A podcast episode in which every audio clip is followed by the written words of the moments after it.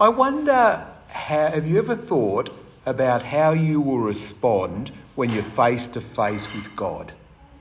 On the day when He meets us, when He returns in glorious splendour, or we meet Him in the clouds of heaven, what are you going to say when you encounter Him? When I was growing up, there was an ad on television uh, that I'm going to play for you in a moment. It's a little bit corny. Those of us that are younger are going to cringe at it. The rest of us won't be able to get the tune out of our head once I play it again, but have a listen to it. Right. Am I doing the wrong thing? Sorry. Sorry. It's, it's that, that one. one. There we go.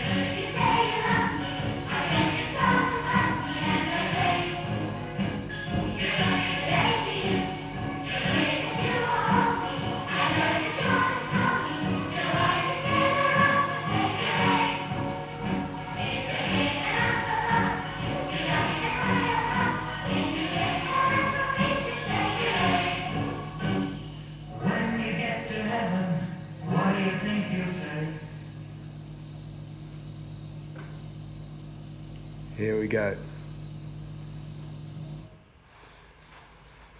Well, face to face with God, when you get to heaven, what do you think He'll say? G'day.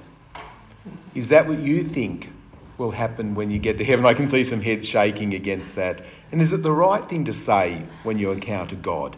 Because what that ad said, as catchy as it is, is certainly not what Isaiah said when he encountered God. So in Isaiah chapter 6, uh, earlier than the passage that JD just read to us, Isaiah saw God. He saw God in the temple. Well, not so much that he saw God in the temple, because God is so glorious that he's so big. This great temple, which the whole world was amazed at, God is so glorious that only the bottom of the hem of his robe fit into the temple and there was smoke, and there was the six cherubim, the six angels who were covering their faces, going, Holy, holy, holy is the Lord God Almighty. And the whole mountain on which the temple was there was shaking. And Isaiah saw God. And I don't know uh, what that would look like. I've, I've tried to go, uh, Google pictures of it, and this is as good as I could come up with. The temple, with all of its glory, is almost invisible because God in his glory is there. And Isaiah is, sees this image of God. And when Isaiah encounters God in chapter 6, you know what he says? He says, Woe is me, for I am lost. I'm a man of unclean lips, and I dwell in the midst of a people of unclean lips. For my eyes have seen the King, the Lord of hosts. And Isaiah was absolutely right to say that. Because Israel, in their history, had experienced God, and the God whom they experienced was a God of absolute power. There was no human ruler that could stand against him. Though Israel's only a small nation, no army could defeat the people of God. The image that you get as you read Isaiah is the way that he just cups the whole of the Pacific Ocean in his hands. The nations, the USA, China, Russia, they are just like a speck of dust that you need a magnifying glass to see. And this all powerful God, in the first 39 chapters of this book of Isaiah, has done and promises to do what is unnatural for him, something that he doesn't want to do. And that is, for the first time, he is going to inflict terrible judgment on Israel. Israel's a nation that he loves, the one for whom for a thousand years he has cared for, he has protected, and he is blessed. But he is now going to turn on them in judgment. and turn on them in judgment because over this thousand years, God has lavished on them blessing after blessing after blessing, protection after protection after protection. And like a willful, disobedient child, this child spits in God's face. As God gives them good things, they turn on him and sneer. And God says, Enough is enough. I'm going to come in judgment of you, not just to pay you back, but come in judgment so that you will learn and you will return to me. And now, after 39 chapters of hearing this judgment, what do you think God is going to say as he speaks again? Do you think God is going to say, G'day? Do you think God is going to speak in such a way that you say, Woe is me? Well, that last paragraph of chapter 42 that was just read to us is what God actually said. This is, this is the response when you see what God is going to do.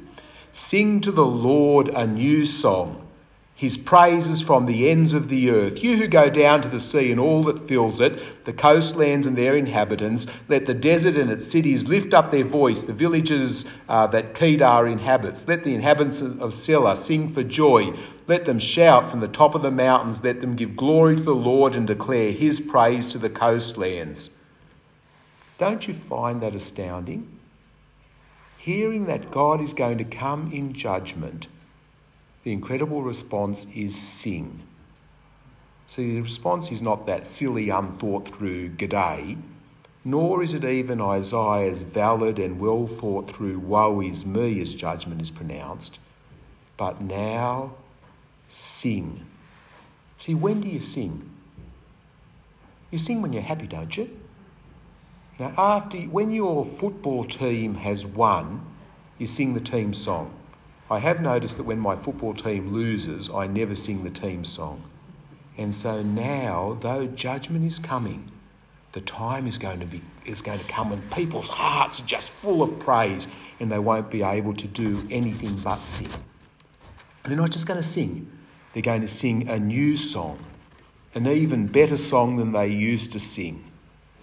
That is incredible. Now, and it's not just this people that are going to sing, it's going to be Kedar and Sela, just to give you a bit of a feel for where these places are. Kedar and Sela, you can see them of in red there, Sela down to the bottom, and Kedar. The nation of Israel is that, uh, uh, or um, that gold coloured one. Sela down the bottom, Kedar over to the right hand side there, roughly where they would have been. Um, and what you see there is Kedar and Sela are well outside the bounds of Israel. In fact, they are in no man's land, the place where the God of Israel wasn't known, or if he was known, the people sneered at him. And now the day is going to come, says Isaiah, when even they are going to sing this new song of praise to God.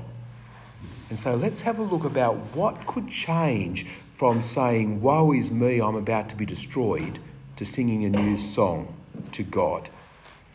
Have you ever seen a nation, a country, a world sing praises that is unstoppable?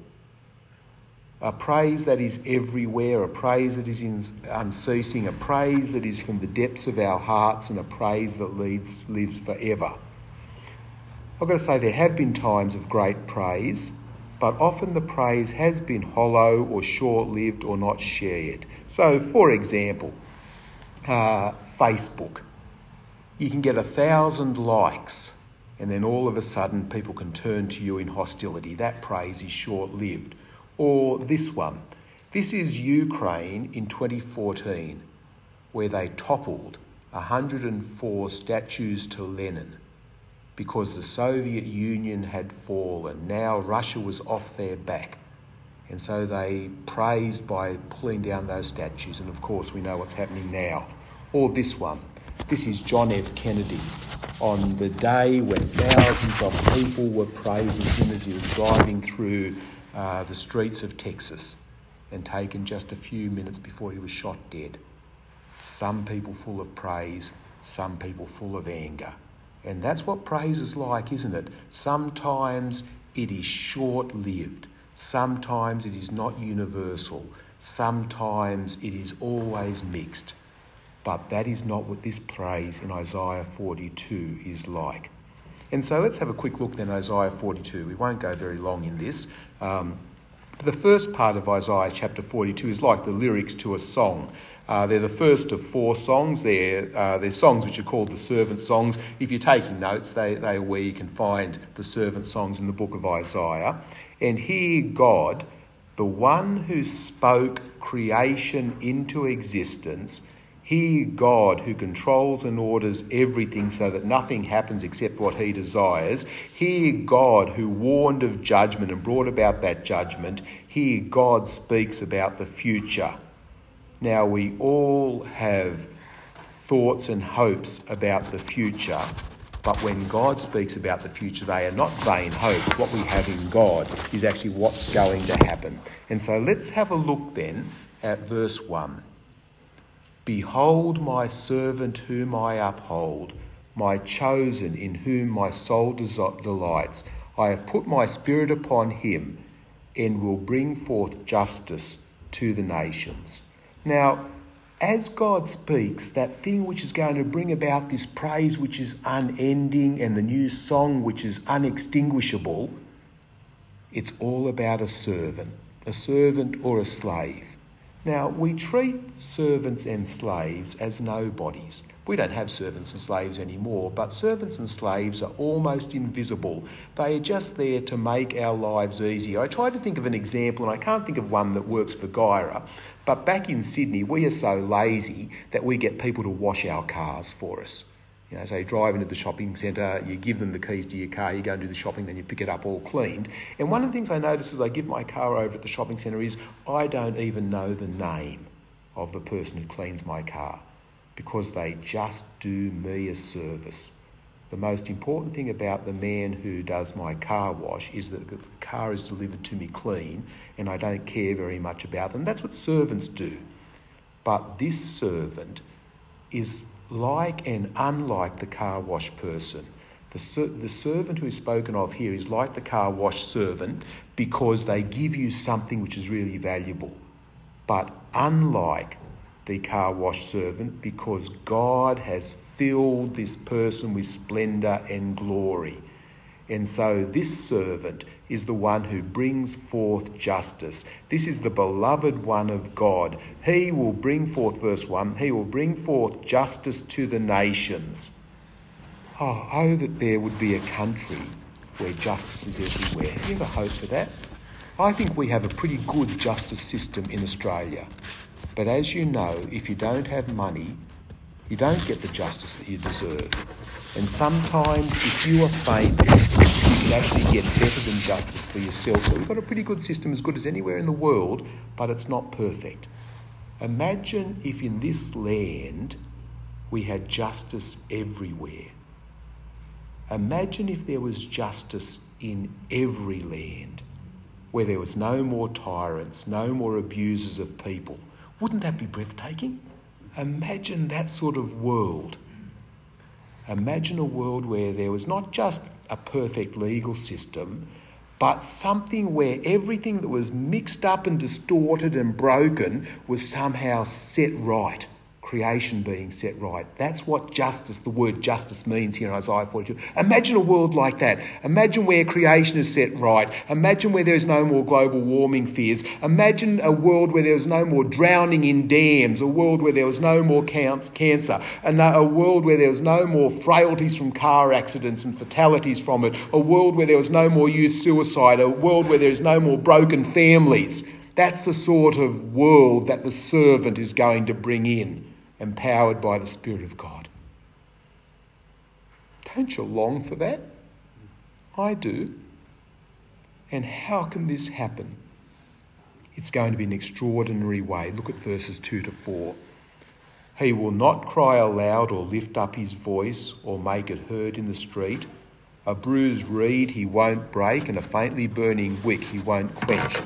He will faithfully bring forth justice, and he won't grow faint or be discouraged till he has established justice in the earth and the coastlands wait for his law. I don't need to go through these images with you, they're fairly self explanatory. but you get the idea that the servant will be gentle, not by power, not by guns, not by military power, not by armies, but he will bring about the justice. And what will it be like? As wonderful as the justice is, I think it's easy for us to shrug our shoulders. You sitting here in the church in Guyra can easily shrug your shoulders and ignore it and say, oh, yeah, I know this. Or some of you will say, here we go again with this wishful thinking. But look at verse 9. Behold, the former things have come to pass, and the new things I now declare.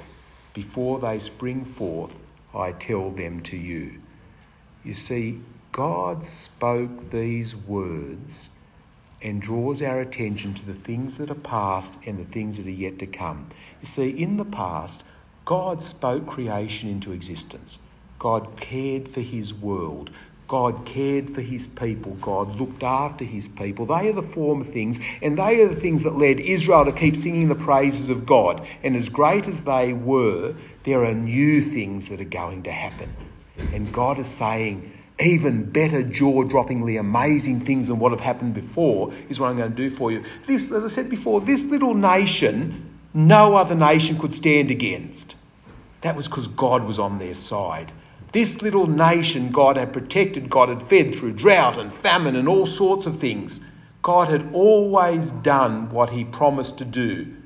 So, do you think there is ever a human nation that will stand against the purpose of God? Never has been, never will be. Do you think there'll be powers of the devil that is able to stand against God and what he intends to do? Never has been, never will be. Those things that God has done in the past, he has certainly accomplished. And he promises to do even better and new things in the future, and he will bring it about. And so he will do it through the servant. So, who is the servant? I reckon almost all of you here today know what I'm going to say. That servant is Jesus. He is gentle. He was unassuming and he brought about the purposes of God. Remember Jesus as you read the Gospels. There was the man who was the outcast of society because he had an incurable skin disease, that is leprosy. No one would touch him for fear that they might catch it. And what did Jesus do? He goes to the man with leprosy and he touches the man with leprosy and he is instantly cured. There is the little girl who is dead on her bed, and Jesus takes her by the hands and says, Get up. And she wakes up from death and she cuddles her parents. There is the woman with the unstoppable flow of blood who secretly, she thought, touched Jesus, and instantly she was healed. There was the blind man, the crippled man, the demon possessed. There was the howling storm. Everything set right. In Jesus, the gentle one, creation was untwisted and restored. And so, behold in him, if we'd have lived in that first century and we'd have seen it, we would have said, This is the servant. He didn't cry aloud, he didn't lift up his voice. He was born in Bethlehem, he lived as a carpenter in Nazareth, he was crucified in Jerusalem, for you and me, and me that we might be able to call God Father. He set the world right. That would be enough for us to sing a new song. But there is even more. The servant is Jesus. Only through him can creation be restored. But as you read this chapter and the other chapters about the servant, our servant, every now and then you start scratching your head because it seems it's not about somebody in the future, but it's about Israel. And I want to say to you, yeah, that's right. The servant is Jesus, but also not, not Israel that is turned its back on God, but a pure Israel is sometimes seen as the servant. And so, how can you have the servant as both Jesus and as Israel? You still with me?